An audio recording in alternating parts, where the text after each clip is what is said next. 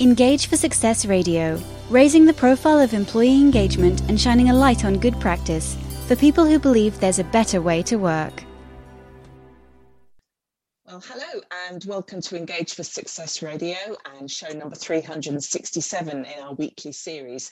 Engage for Success is a not for profit movement and we're the UK's leading voice on the topic of employee engagement.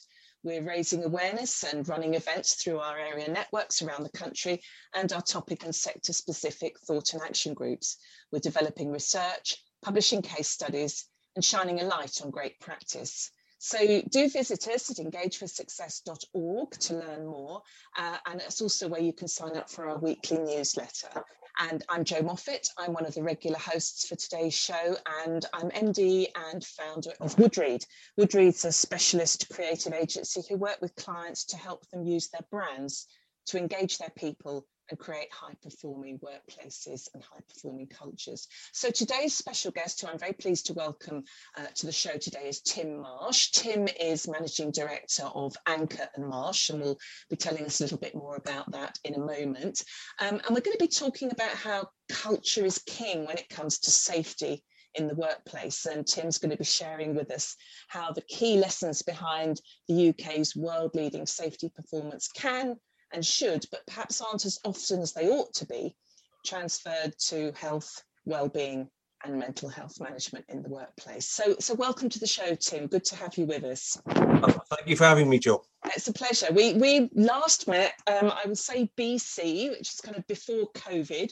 Um, we last met um, at the Health and Wellbeing Show, I think, didn't we, at the NEC, and that was the the week before everything just went uh, into complete lockdown. So, how many of us at that point would have imagined that we would be where we are now, uh, seven months later? But um, anyway, it's good to see you, albeit um, virtually, Tim. So, thank you for joining us.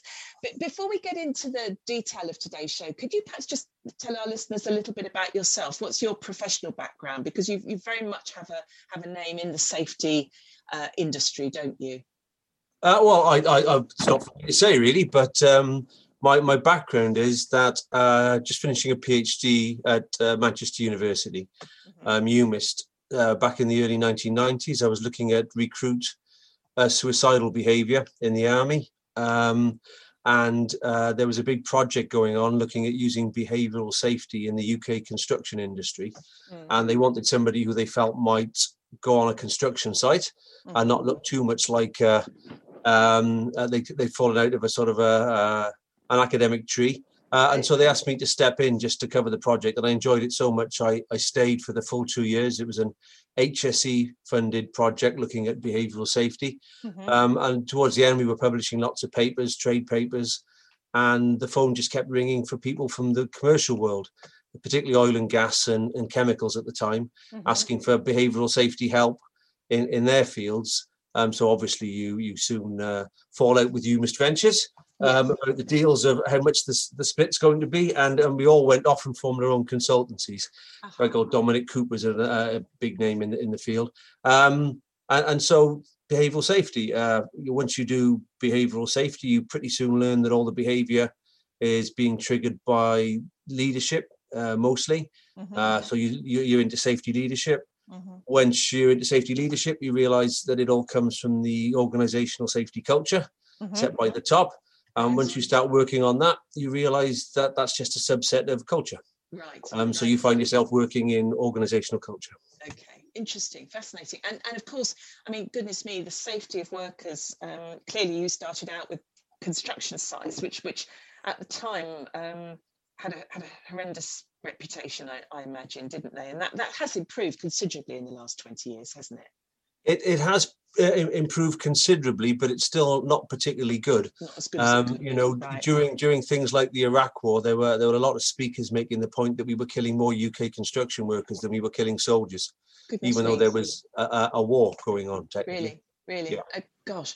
Okay, so so safety of workers it's a it's an issue which we've had with us for a very long time. Um, we are making we are making progress, but clearly we're not we're not we haven't the job is not done.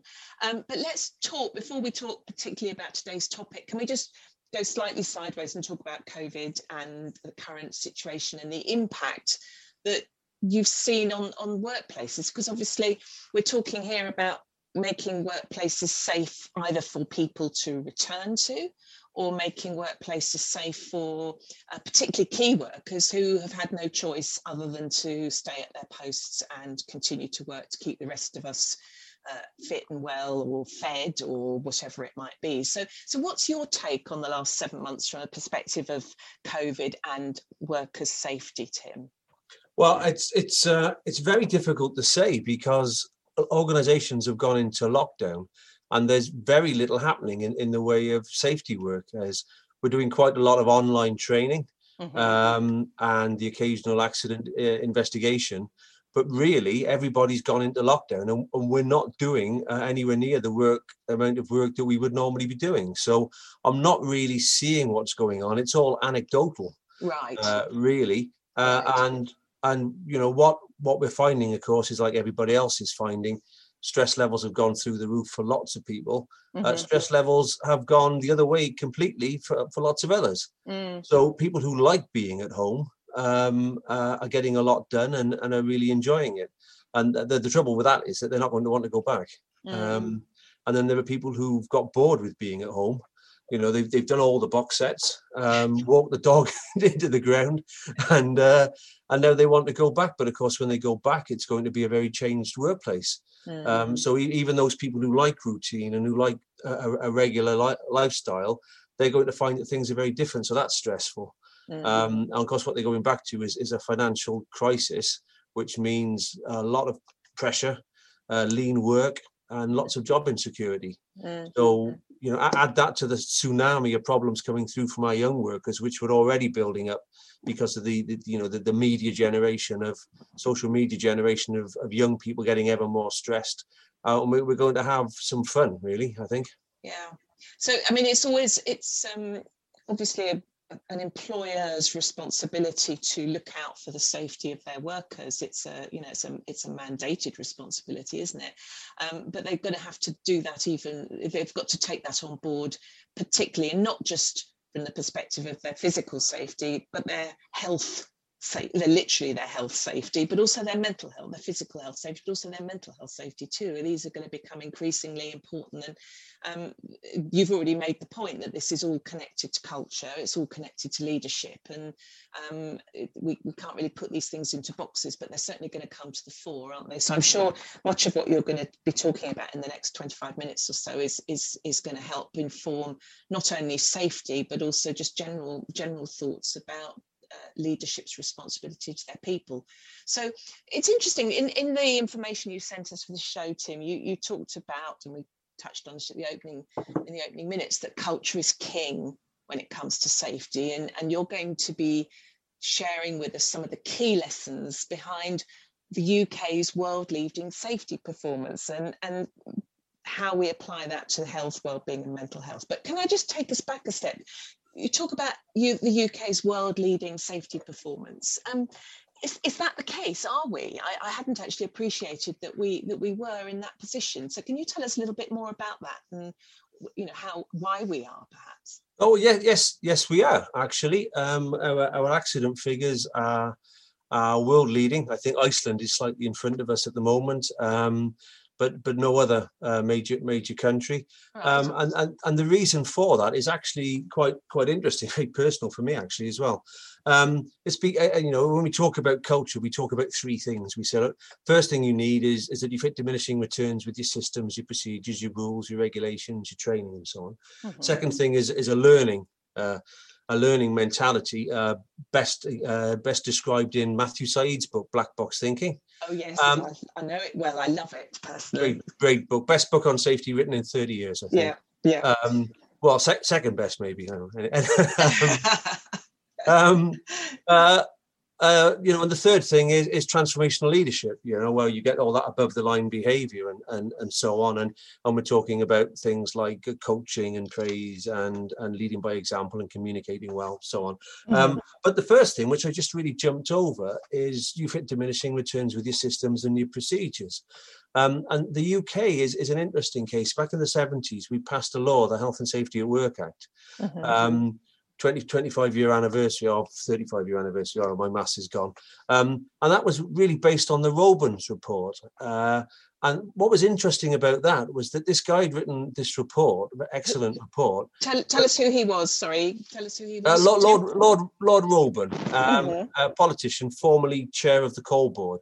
Uh-huh. But what was what was really interesting was um, when he was chair of the coal board, he over he was in charge when Aberfan happened, Right. Okay. So yeah. yeah. Hideous disaster. Yeah. and his response to that was appalling. Uh, it was absolutely disgraceful the way that he behaved and the way that he allowed his organisation to behave afterwards. Mhm. Um, you know, he, he- made Mother, he made um, Theresa May's response to Grenfell Tower look, you know, look like look like Mother Teresa, which is absolutely, absolutely awful. Um, and it's quite possible that his guilt in, informed his his work, which informed the Health and Safety at Work Act, which really underpins an awful lot about what is about, but what, what is right.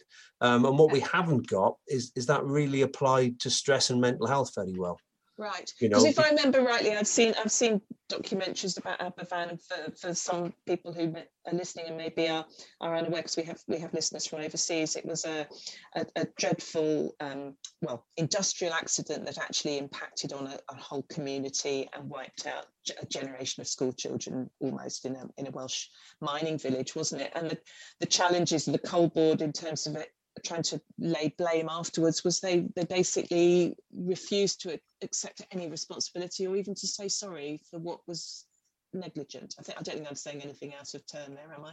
uh, no, no, no, not not at all. And um, yeah, the uh, th- there's a small section in, in uh, Bill Bryson. He's just re- retired, isn't he? The great travel writer. Oh yes. his mhm. latest book, I think it's called Tales from Little Dribbling, um, and he, he dedicates two two pages um, to to Aberfan and and to the uh, to the behaviour of the coal board. Uh, completely uh, uh, uh, completely taken from an article I wrote, really, Oh, um, which I'm very proud about. He doesn't actually he doesn't actually credit his sources in any of his you? books. That's a bit that's a bit off. Well, he doesn't it? credit he doesn't credit anybody, Jo, Oh, so that's fine. But That's I'm all right then. I'm a big fan, so I was really chuffed anyway. you, you let it off. Okay, so so the so uh, Robens um, went on to become a politician and and um, kind of almost we, we, we like to think saw the error of his ways and um, decided to to get involved in actually putting a legislative framework in place, which is what is the Health and Safety at Work Act. Then, Well, can't can't second guess his mentality or his mindset, but he he was appalling about Aberfan, and he wrote a really good report.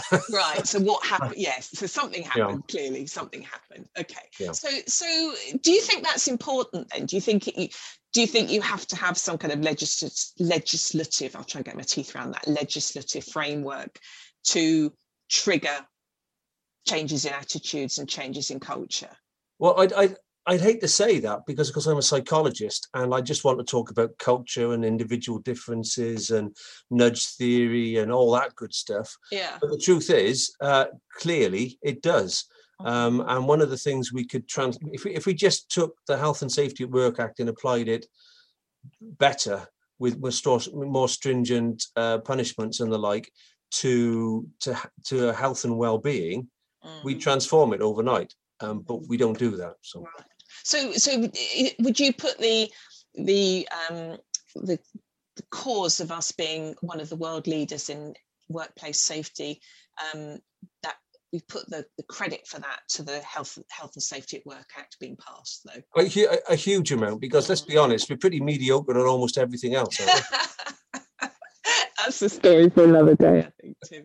Uh, yeah, no, okay. So, so, so that that began the process and began a change in attitudes and a change in culture. So, we talked. We're, we're going to talk about the key lessons then that we can learn from our world-leading safety uh, performance. So, so what what are those key lessons?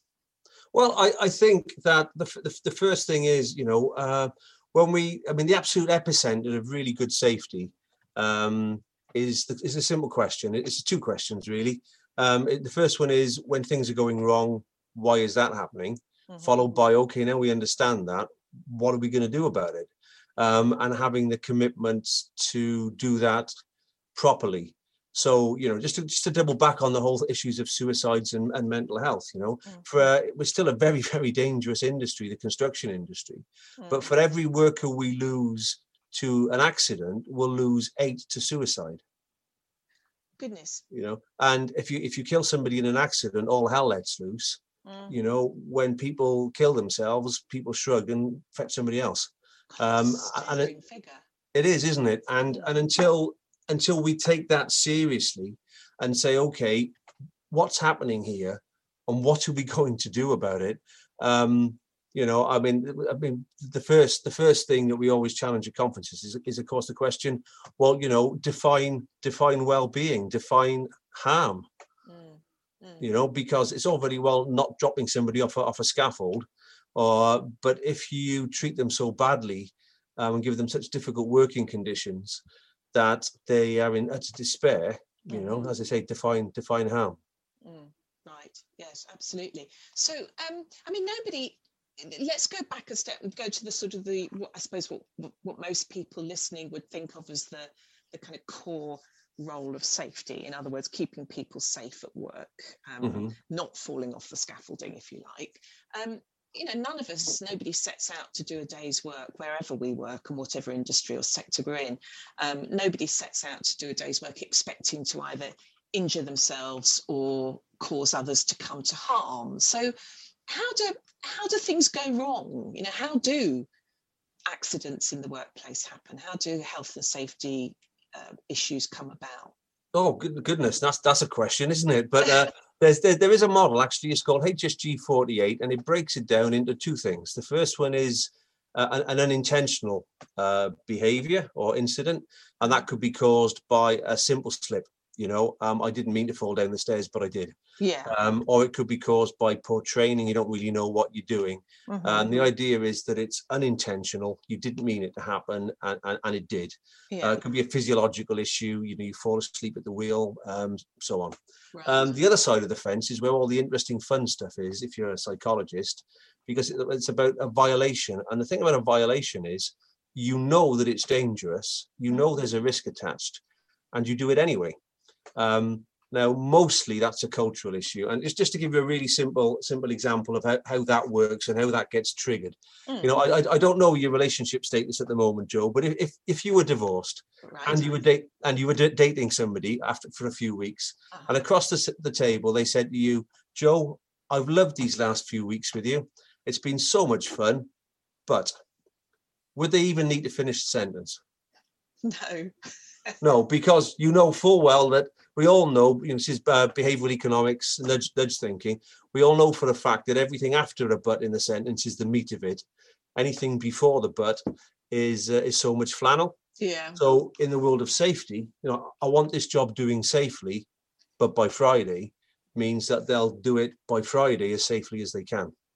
Um, and then when it goes wrong, uh, and we all end up in court, the person who said safely, but by Friday will say, "Well, I said safely.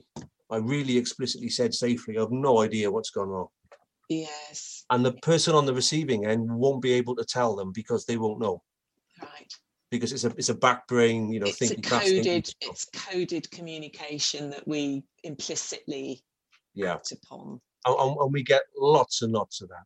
So the, the famous um, the famous uh, ex- explosion, you know, in um, in the Gulf of Mexico, Deepwater Horizon, Oh yes. mhm. you know, and what what you what you had there was people going on the platform and, and asking about things that they were really comfortable with, like uh, lost time incidents, falls, slips, trips, that sort of thing, which they had an excellent record on. Uh-huh. Um, but they had all sorts of issues with a thing called a kick kickback, yeah, uh, which they just dis- dismissed as oh that'll be the bladder effect. There's no such thing as the bladder effect. It's it's something that somebody made up to explain readings that they're not very comfortable with, uh, and they didn't didn't talk about that at all because nobody really understood it. Nobody challenged anything, and bang. um, right. It's it's all it's all that little stuff about about what we lead and how we lead it and what we trigger.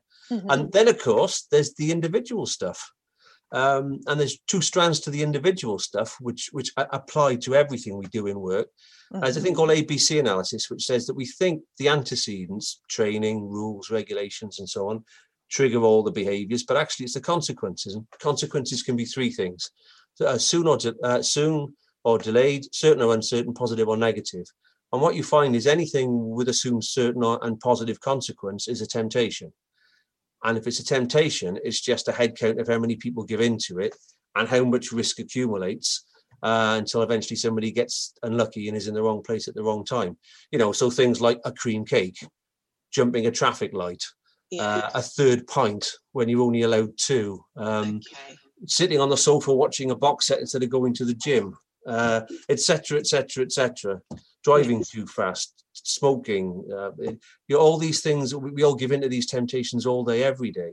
Mm-hmm. And so, one of the things we have got right in the world of safety is to send people out proactively asking, you know, is there anything slow, inconvenient, or uncomfortable about doing this job safely?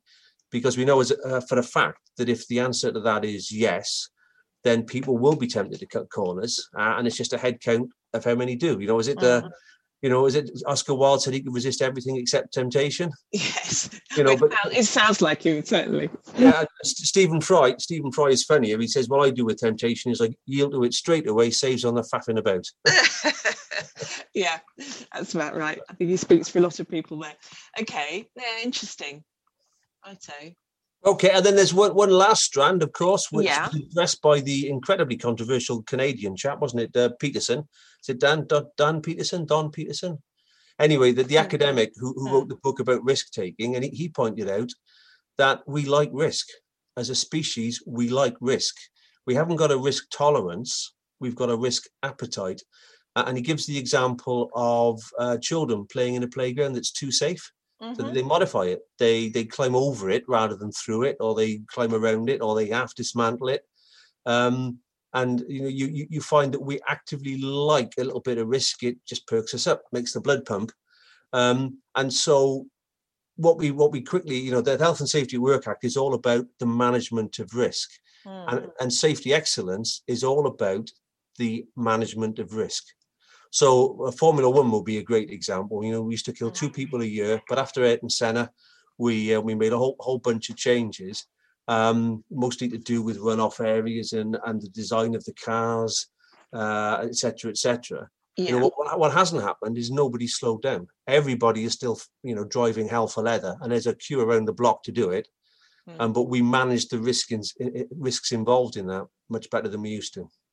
Interesting. Okay. Despite the fact that we like risk, so we in that situation, um, we're still they're still taking huge risks because of the vast speeds involved, but they're they're managed. Is that? Yeah, and, and just to go back to the theme of your entire you know show, mm. um, two two things that were, were really were really key. One is that the, the leadership basically said, "You're world class. You're the best engineers in the world." Um, you are going to apply that knowledge and expertise to safety as, as well as to speed, and then you're going to share it. And the second thing is there was a famous explosion in, in a pit.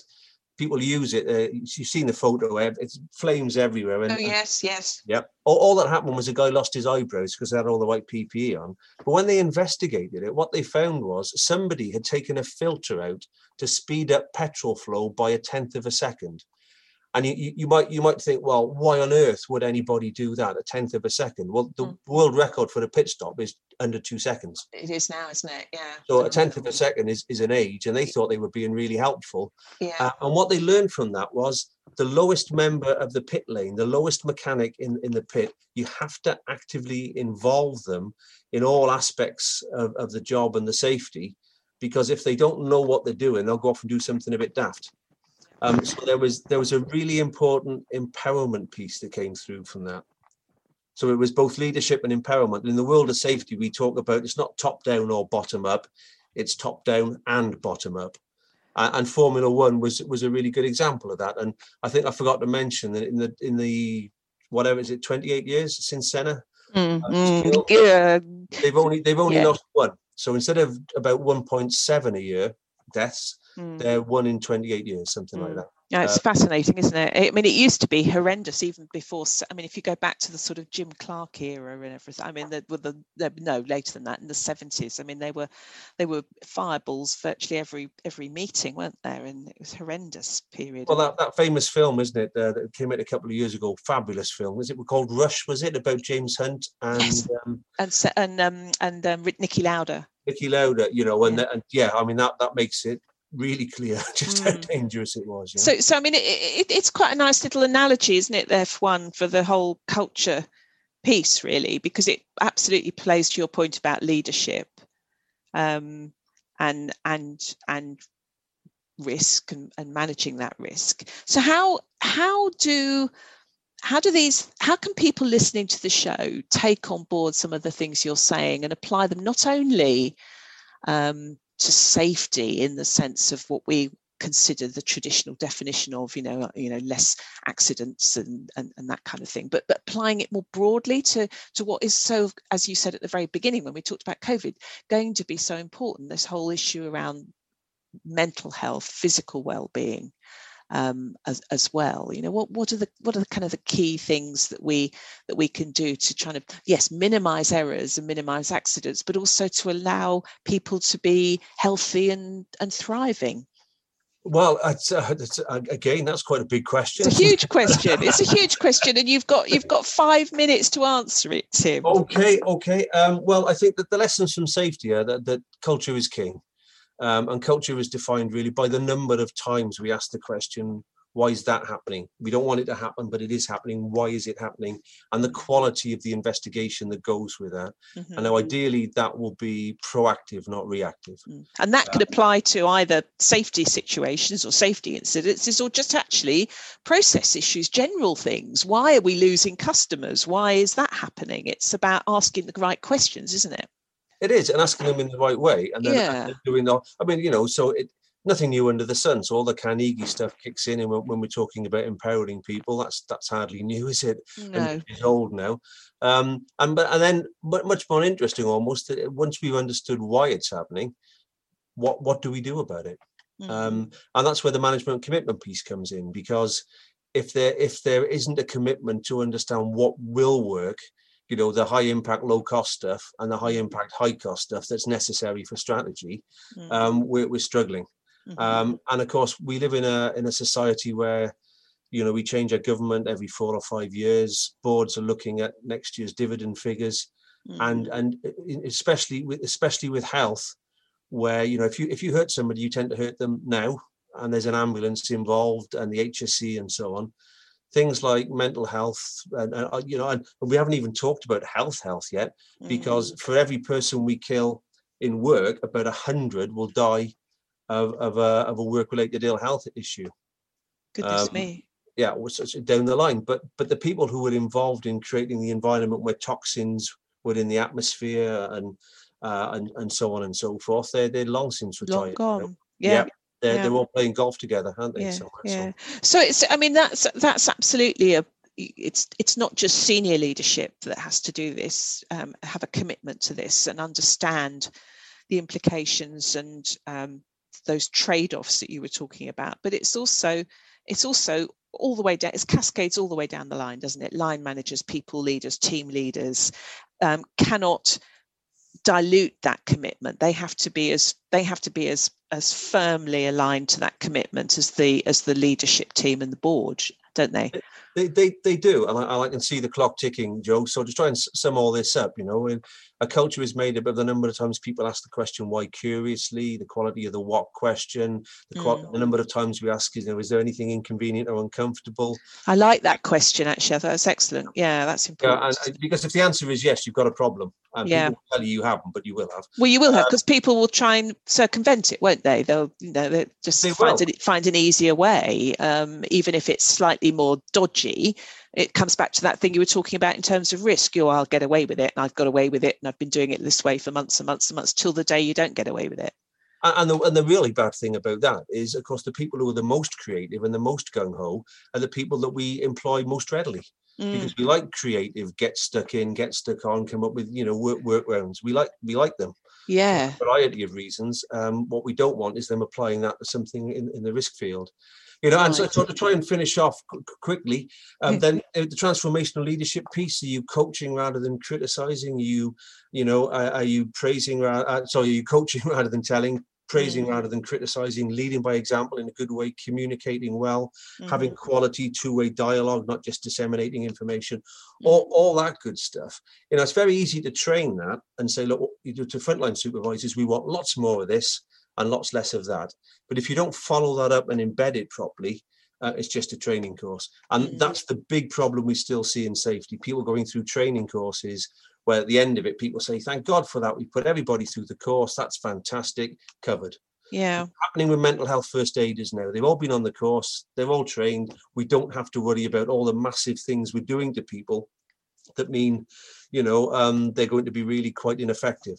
Mm. I think it's the this is the fundamental challenge about all of these things, isn't it? That you, if you're not careful, they they simply become a tick box, something that we've got to do safety training tick that box done put it away till six months time got to do mental health first aiders that yeah we've got some of those we've got a proportion of them for x number x number of them for however many people we employ job done and and they're almost all of these things are really um, if you're not careful tick boxy kind of sticking plasters for things rather than actually it almost sounds to me like what you're making a plea for tim is um, is to is for safety to break out of this out of this box of thinking of it in safety terms and actually apply the approach of creating a great safety culture um, to the whole organization in terms of the way the business is run and the way leadership lead because the lessons are the same aren't they they, they are and, and, and if, if anybody uh, like, like, myself would, would write a book called organized well-being available through routledge and, uh, and on amazon that would be a good thing Okay, and what a lovely way to conclude. So, I was going to say if there's one thing you'd like listeners to take away, and it sounds to me like the answer to that would be a copy of your book. So, go to Amazon now.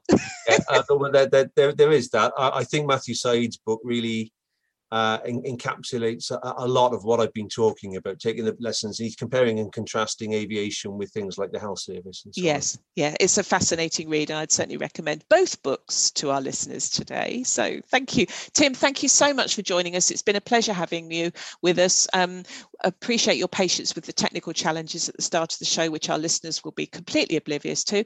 Um, so thank you for joining us, Tim. Thank you for listening to Engage for Success Radio. We'll see you at the same time next week. And don't forget, you can download this or stream any of our other great shows from our archive at any time. So thank you and good night. Engage for Success Radio, raising the profile of employee engagement and shining a light on good practice for people who believe there's a better way to work. Hey guys, it is Ryan. I'm not sure if you know this about me, but I'm a bit of a fun fanatic when I can. I like to work, but I like fun too. It's a thing. And now the truth is out there. I can tell you about my favorite place to have fun Chumba Casino. They have hundreds of social casino style games to choose from, with new games released each week. You can play for free anytime, anywhere and each day brings a new chance to collect daily bonuses. So join me in the fun. Sign up now at ChumbaCasino.com. No purchase necessary. VGW. Void were prohibited by law. See terms and conditions. 18 plus.